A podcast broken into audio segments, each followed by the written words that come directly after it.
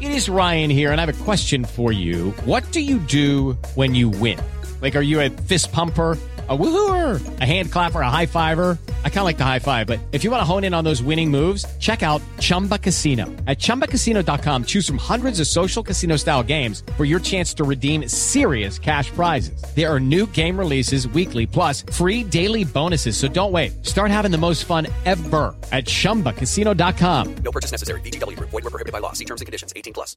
Step into the world of power, loyalty, and luck. I'm gonna make him an offer he can't refuse. With family, cannolis, and spins mean everything. Now, you wanna get mixed up in the family business. Introducing The Godfather at ChumbaCasino.com. Test your luck in the shadowy world of The Godfather slot. Someday, I will call upon you to do a service for me. Play The Godfather now at ChumbaCasino.com. Welcome to the family. No purchase necessary. VGW Group. Void where prohibited by law. 18 plus. Terms and conditions apply. Judy was boring. Hello. Then Judy discovered ChumbaCasino.com. It's my little escape. Now Judy's the life of the party. Oh, baby, Mama's bringing home the bacon. Whoa, take it easy, Judy. The Chumba life is for everybody. So go to ChumbaCasino.com and play over 100 casino style games. Join today and play for free for your chance to redeem some serious prizes. ChumbaCasino.com. No purchase necessary. Void were prohibited by law. 18 plus terms and conditions apply. See website for details.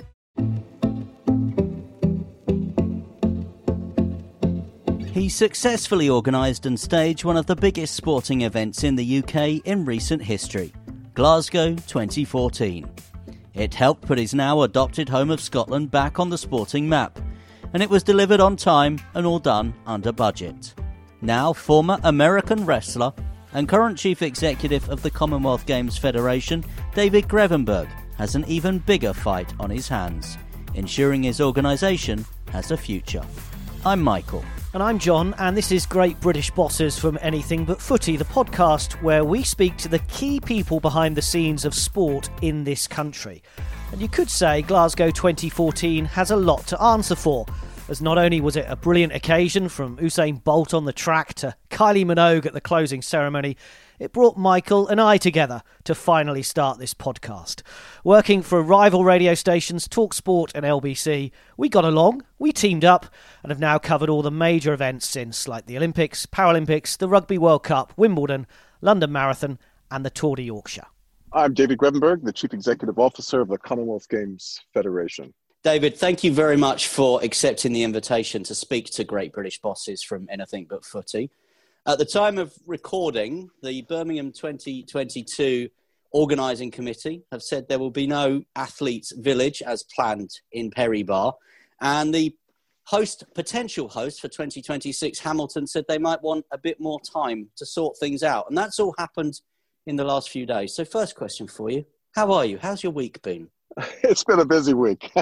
Started off uh, on Monday with. Uh, yeah, with uh, an exciting six-hour uh, just uh, consultation and, and presentation to the Hamilton City Council, uh, which uh, really uh, was an opportunity to enroll the City Council in the concept of a games for both recovery and accelerating regeneration um, on the back of the recovery efforts, um, and so and really just trying to trying to embed a real sense of uh, understanding that this is more than just uh, 11 days of great sporting competition. And then, of course, we moved on later in the week uh, to our, our announcement um, of a necessary uh, decision to uh, basically uh, create clusters of accommodation sites, which will be mini villages um, across the West Midlands. Um, whilst the regeneration scheme in the Perry Barr area of Birmingham will still be built um, because of COVID um, and because of some of the market challenges. Uh, it, it, would not, it was uh, more prudent and more responsible uh, that uh, we looked at alternative accommodation. But again, it's a regeneration program that wouldn't be there um, if the games hadn't come to, to Birmingham. And, and so we're happy to see that it will still serve its purpose with the local residents for the long term. So, two challenges, two big challenges for you this week. Birmingham, though, have, have come up with a solution, and it's similar to the one that Manchester had in 2002, which is the use of things like university accommodation. So is the Hamilton question, if you like, bothering you more right now? Uh, you know, I think it's it's a process, you know, and and there's understandable anxiety uh, in the world right now, um, and there's apprehension around major sporting events. Uh, we released earlier uh, this uh, summer uh, a report that actually goes back to Manchester and covers the success and outlines a clear return on investment um, of the past several games. really looking at what we call our value framework um, both the economic and the social value of hosting the games um, over a number of cycles in a number of different markets. So we're very confident with the approach that we're taking, the lessons that we've learned, and our unique value proposition. Um, and that continues to refine itself uh, in these kind of weird and wonderful times of very, very uh, you know different social discourse um, as well as you know something that has, uh, I think, uh, affected everyone uh, around the world, certainly around the Commonwealth, um, and with the COVID 19 pandemic. We'd like to talk to you about your career, David, as we progress in this podcast. And you used to sure. work for the International Paralympic Committee. So I wonder, just on Hamilton and talking about, you know, the fears, are you glad in some ways that it was the Olympic the year that the the pandemic happened. That actually you can watch and learn and see how these multi-sport events like the Olympics and Paralympics will deal with this before, say, Birmingham comes along, and hopefully you'll be able to reassure Hamilton. Well, it's it's great to have test test events before you, in, in many respects. Um, and you know, I you know I I don't envy but really respect the work that both the IOC and the IPC are doing uh, to uh, really push things, uh, you know, in the right direction and continue to deliver sport. Uh, it's by by no uh, sense of the imagination an easy feat. Uh, you know, certainly just you know just upholding the ambitions of the new norm and how those are impacted um, you know, for better or for worse, by uh, the, the, pandemic. I think uh, there's probably three things I've noticed that have come uh, to to my immediate attention that I think are impacting the world of sport. And you know, to answer your question, I'm I am I'm, I'm definitely happy that we have uh, you know a, a, bit more time to, to to really figure out what is going to allow us to exercise our duty of care in terms of safety and ultimately you know deliver a positive experience for the athletes that that still has that long term legacy uh, you know contribution that uh, is so important to to, to these events. Um, but what I've really noticed is that you know people uh, are, are are now having to cooperate differently. The public, private, and third sectors are working differently. Um, lots of innovation is now coming to the forefront on how we use the digital form and digital platforms to enhance the experience, protect the experience. Um, and uh, I also think that you know we'll certainly see how operationally that's going to play out in venues and so forth. And I think finally the the the other aspect, I think there is an inevitable uh, consolidation that is going to occur.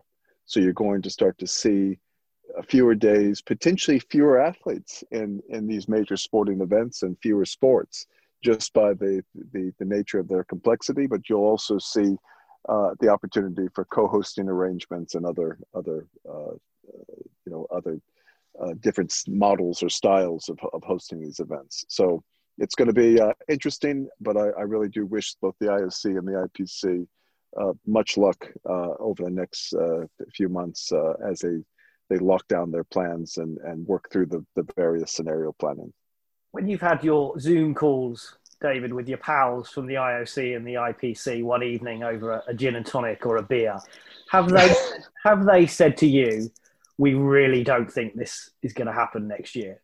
Are they, are, are, or are they going with the only way we can put this on, as you've kind of hinted there, is, is to change it so dramatically with no, say, for example, behind closed doors?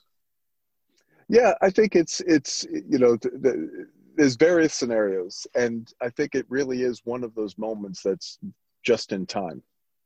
So we're, we're, they're they're not rushing to make a, a a early certain decision.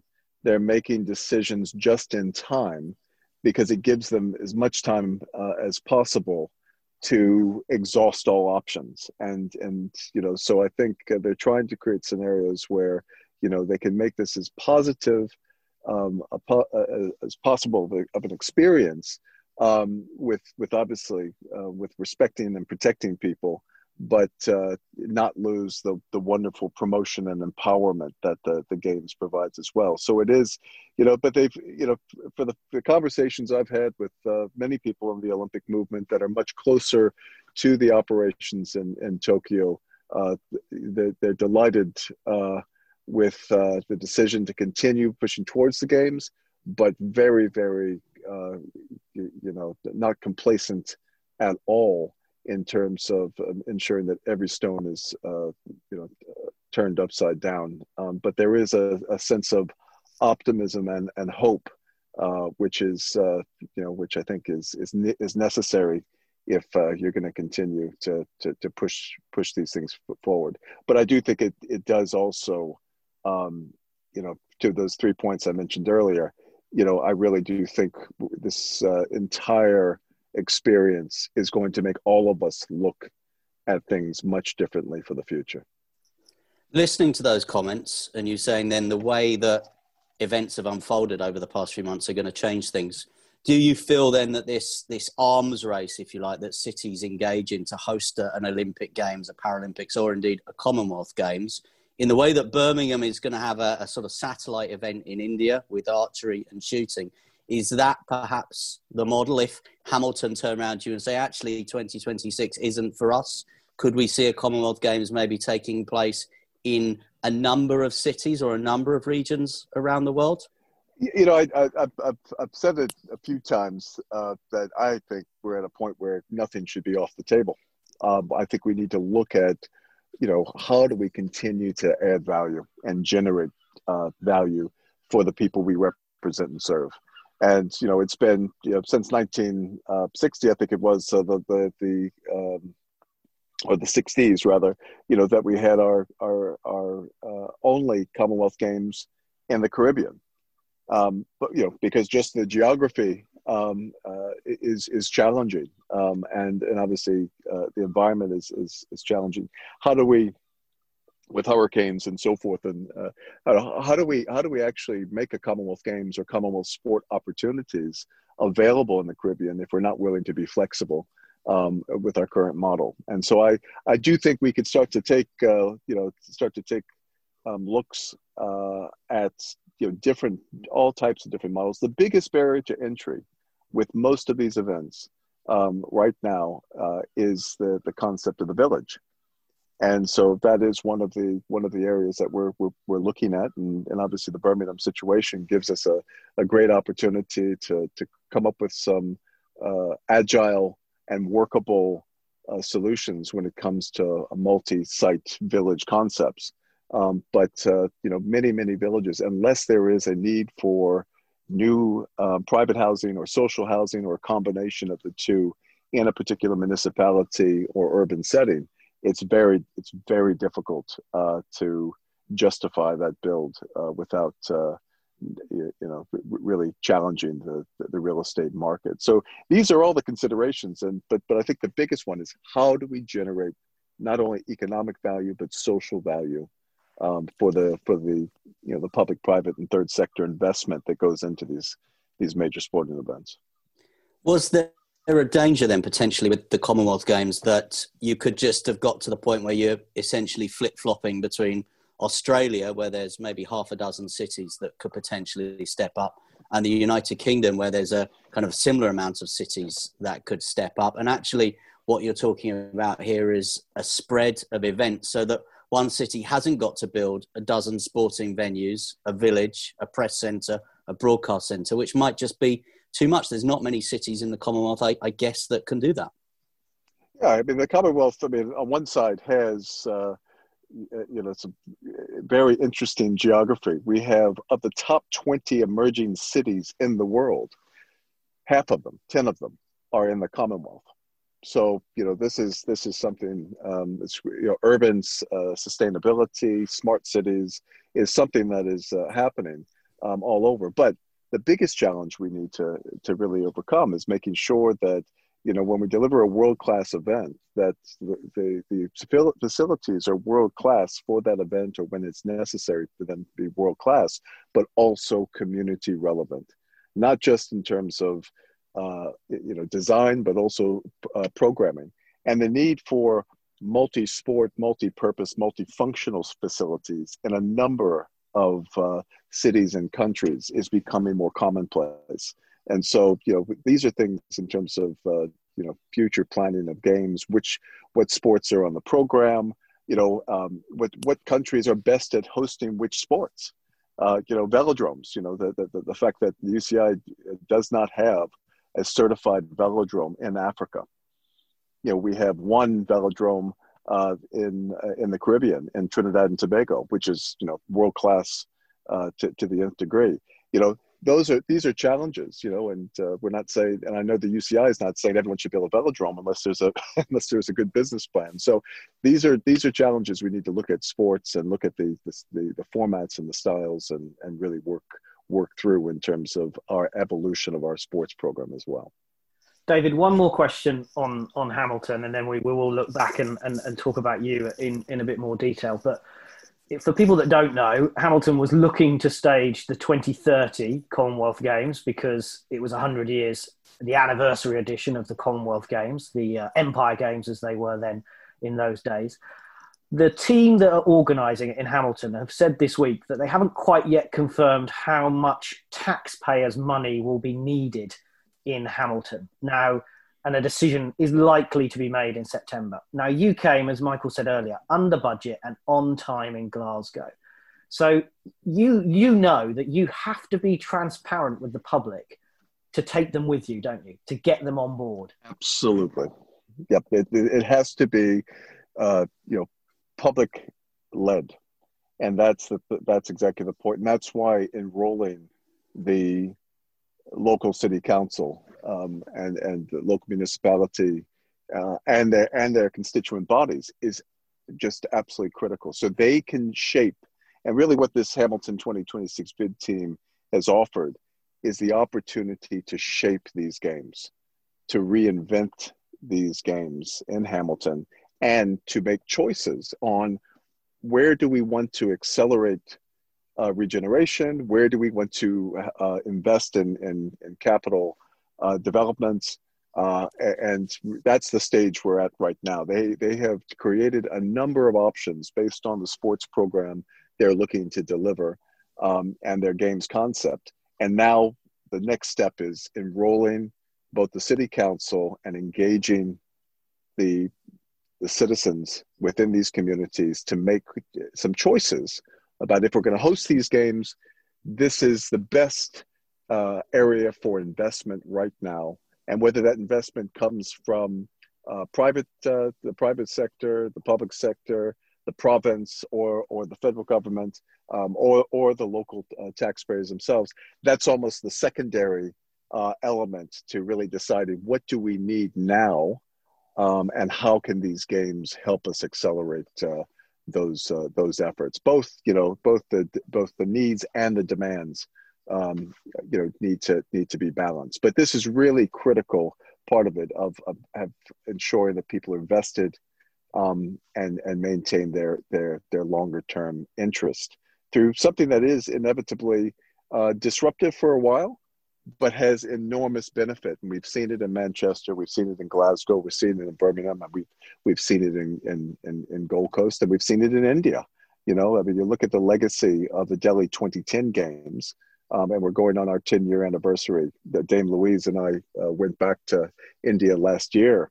Uh, and it, you know, the, the, the legacy is alive and well from the uh, Delhi 2010 Commonwealth Games as well. You're listening to Great British Bosses from Anything But Footy. We're speaking to David Grevemberg, the man in charge of delivering the Commonwealth Games from the Commonwealth Games Federation. So, David, as we begin then to talk about your career, I have a suggestion for you. You need to get a delegation from Glasgow across to Hamilton because the Glaswegians and the Scots felt their games were to quote them, pure, dead, brilliant. And that's a phrase that you will remember well because they were the games you delivered, of course.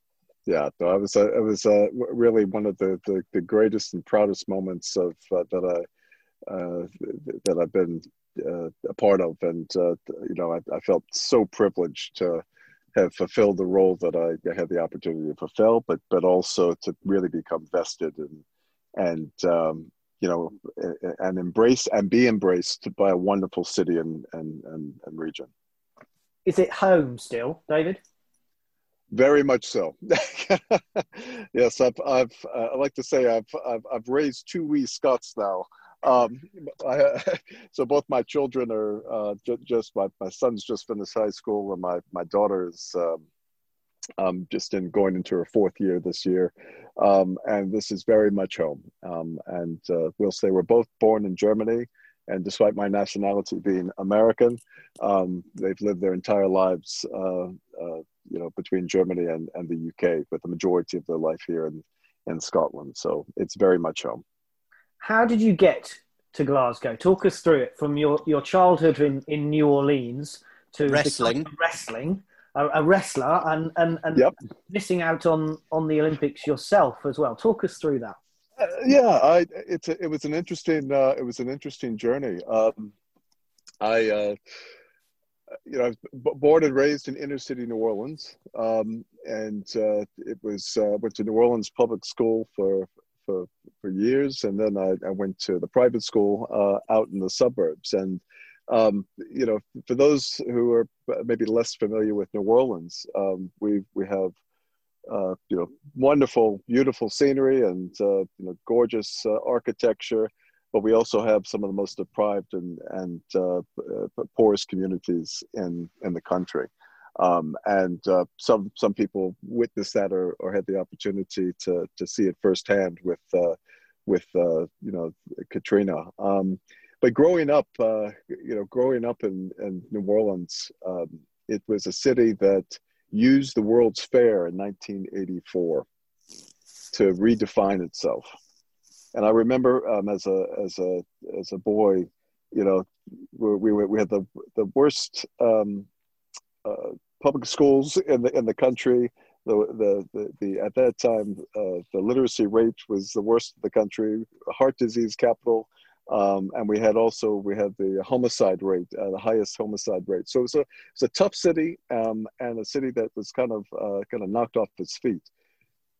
The World's Fair came in 1984 and gave the city a real vibe, and the city started to change itself. And what that and what that really did for for me was made made me realize, wow! And one event um, could make us feel good about ourselves. Created some of the proudest moments uh, of uh, you know of my childhood. You know, in, in terms of experiencing new cultures and um, you know and looking at the, the, the pride of our, our own city and what we actually what we had versus what we didn't have. Um, and that's and sport played a major part in that as well.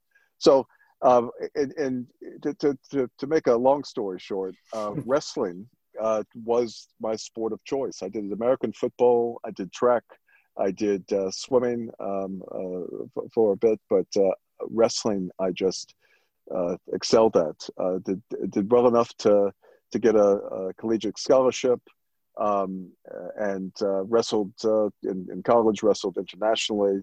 Went out for the Olympic trials in in '92 um, and lost to the inevitable bronze medalist uh, Chris Campbell uh, for, for, for the Olympics, and then tried again for for '96. Did very well at the U.S. International Open. Um, took, uh, took first at the International Open. Uh, was on my was on my my way, um, and uh, had a career-ending injury on my on my my knee, and uh, which grounded me. Um, so here I was, aspiring, inspiring, and then diving, and that uh, that uh, instead of thriving. So I retired uh, and went into sport. Uh, went into my my uh, area of study, which was sports management, and uh, worked with the U.S. Olympic Committee.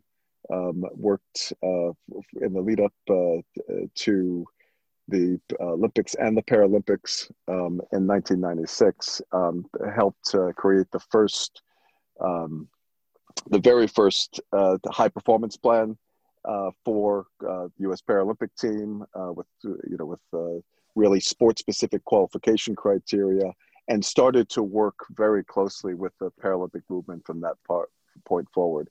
Also had the opportunity. Um, so I, I after Atlanta, um, I also started my own business and went back to school at the same time and started to do consulting. And so I represented a number of athletes, worked through the Goodwill Games, uh, uh, a number of events in the lead up to uh, Sydney.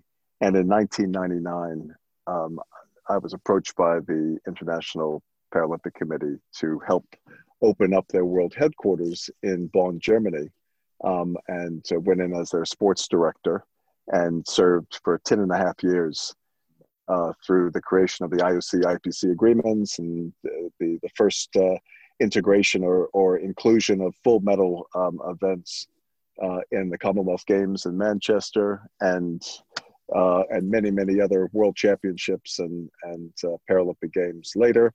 I decided after traveling 160 days a year on the road um, that in 2009 um, I was going to look for other opportunities, which uh, which brought me to Glasgow, and I came in as the director of operations. Served uh, a few months later, I was made the chief operating officer, and and eventually uh, was appointed to the role of uh, chief executive officer. So. Um, and you know, an American running the Commonwealth Games in Scotland, uh, you know, taught me a lot about myself, um, and about uh, you know the work that I do, and uh, and, and inevitably uh, made me fall in love with the Commonwealth sports movement as well. You mentioned there about travelling, David. I mean, lockdown. You've obviously been uh, stuck. How, how's the Wi-Fi been? Yeah, well, let me, let, us put it this way. I haven't been this grounded probably since high school. So this is uh, this is uh, the first, really the first time that that I've um, have not been eh, moving not only on a, a, weekly basis but on you know whether a monthly basis. Um, it's been uh, you know I, I, can I can definitely empathize with Zoom fatigue, um, and I'm working uh, much longer, uh, and dare I say even harder. Um, and so I, I do think uh, you know someone said it best uh, when they said you're not uh, you're not working from home you're living at work so i think it's and, and, and that's and that is the way it feels some days i've, I've found it you know quite uh, quite hard to separate from work um, and particularly when you're you're working uh, in in such a global um, organization um, and the global nature of the work that we do um, you know when you're going to bed someone's waking up and you know um, or when you're uh, when you're waking up someone's going to bed so having to juggle uh, and be accommodating, um, respectful, um, and you know, exercising your duty of care for your team and for your staff has been something that uh, you know has really been the, kind of the top priority. But yes, I'm I'm I'm looking forward to some vacation time in the in the near future. We're going to finish up, David, speaking about some of the issues, some of the challenges around Birmingham 2022. I want to talk to you about venues and diversity, for example. But just one more question on, on you and, and your career. You mentioned an American coming into the Commonwealth and being based in Scotland. Is it a case then that you bring your American ethos and values and try and impose that on the Scottish organising committee and now in your role at the CGF? Or do you just have to kind of adopt some of their principles and some of their ways of working? It's a great question. Um, I, I, would say probably many people tell me I'm, I'm not your typical American, whatever that means. But, uh, you know, I've been outside the States for um, many, many years. I mean, almost, uh, almost 20, 21 years now. And uh, what, one of the things I try to do is, is to give kind of the social license to everyone I work with to challenge me if they ever feel that I'm imposing values um, on others. Um, because I think it's important that teams collectively establish what they value and the values they seek to uphold. And in the case of the Commonwealth uh, Games Federation, um, you know, it was it was actually quite easy. Humanity, equality, destiny. Uh, in terms of we value people, we value access and inclusion, um, and and thus equality, uh, and we uh, value destiny, which is uh, you know collectively we want to unleash um, people's full potential to achieve their ambitions and aspirations. Um, from that standpoint, you know, those are very, we, we have found that those are very universal.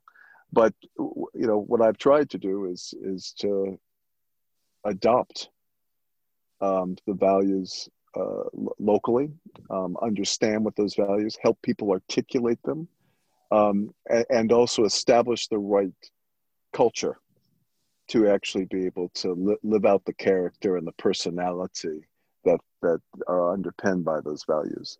And culture is something I really probably work on um, more on establishing the right culture in organizations.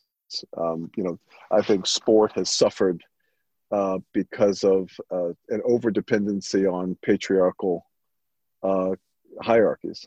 I was going to say, so when you talk about values there, and you've got the Commonwealth, which is such a diverse selection of countries and, and territories, how much of a, an error of judgment then was it that the, the board of Birmingham 2022 didn't reflect that really? Yeah, I think uh, you know, probably our, our biggest regret is not being more prescriptive on equality, diversity, and inclusivity, which uh, we've made a commitment uh, now um, because you know the games were sold to us uh, very much on uh, the notion of, of uh, the diversity of Birmingham, and that was you know we said this is this is the Commonwealth city. You know, Dame Louise was was very outspoken on that. So that was uh, certainly a regret that we didn't uh, we weren't more prescriptive um, in in our host city contract. Uh, I can tell you we will be for the future.